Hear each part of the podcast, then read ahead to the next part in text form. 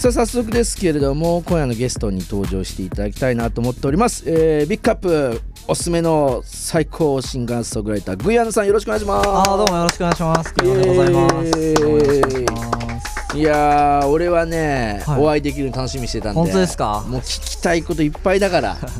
いいかな？まずじゃあグイアンさんのプロフィールを紹介させていただこうかなと思っておりますえー、なんと現在二十歳ですけれど当時13歳だった、はい、2014年にペルベルセを、はい、えー、ニコニコ動画に投稿しボカロ P デビューということで、うん、えー、2017年シャナ2018年死んでしまったのだろうかで殿堂入りをしているとい。うことでね、はい、えー、まあ、ロックアレンジの P が多いシーンを占める中でバンドサウンドにとどまらず EDM トロピカルハウスからシティポップピアノバラードアコースティックまでジャンルや日本という枠にとどまらないはまらない音楽祭は一切を放っているということでね、えー、2020年からボカル P としての活動をくくり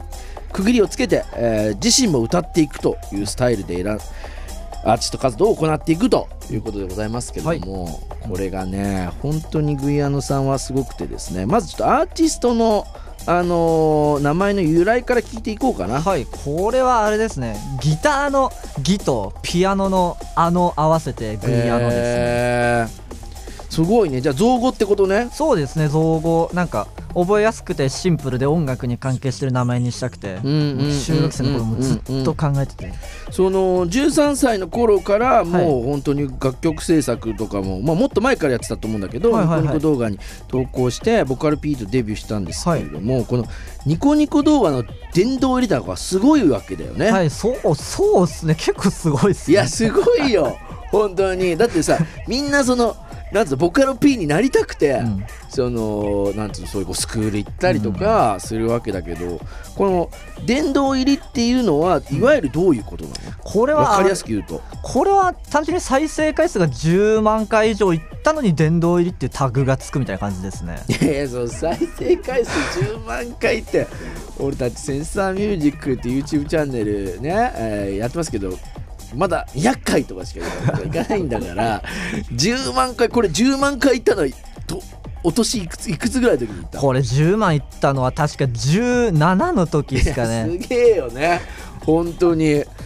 そのまあもちろんその音楽をね、えー、作っていく音楽やりたいってその思ったまずなきっかけみたいなのはあるんですか、はいはいはい、あそうですね。これは俺不登校で中学生の時に。そうなんそうなんです不登校になってて、うんうん、ででも勉強どうしてもやりたくなくて。だからいいねその逆にそっちの強い思い。かっこいいぞ。そうだ何としてもだから勉強やんないで生きていきたいなって思って、で父親のパソコン貸してもらったんですけどその中に DTM が入ってて。えお父さんのパソコンに入ってたんだ。あの趣味で DTM やってる人であのインターネットの,、あのシンガーソングライターライトとかが入っててそういう DTM があるんですけど。それ触ってた感じですね。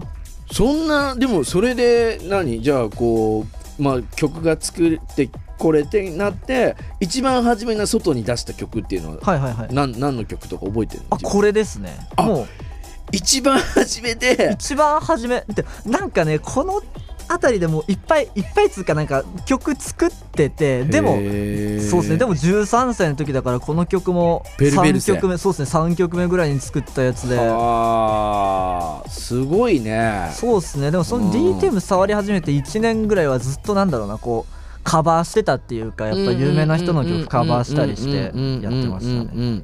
あのー、ちょうど今ですね、えー、ハッシュタグ SS893 さんの897のツイッターの、えー、メニュー A さんがグイアンさん来たというふうにいただいてますあどうも来ました、えー、夢じかさんおボカロ P さんだったんですか？娘なら知ってるかな？っていう。大変リスナーの皆さんも幅広いな、えー、もうバッチリこうついてきていただいてますけれどももうこれね俺まず曲を聴いた方がグイアンさんのこのね俺がこう今二十歳って聞いてええーって思うぐらいのこのクオリティの高さなんで、えまずはじゃあ1曲グイアナさんからねご自身の曲を紹介していただいて皆さんにその曲を酔いしれながらどんどん話聞いていきたいなと思っているので、じゃあ曲の紹介をグイアナさんお願いします。はいえーと僕の「晴れるなら」っていう曲じゃあ流していただきます。よろしくお願いします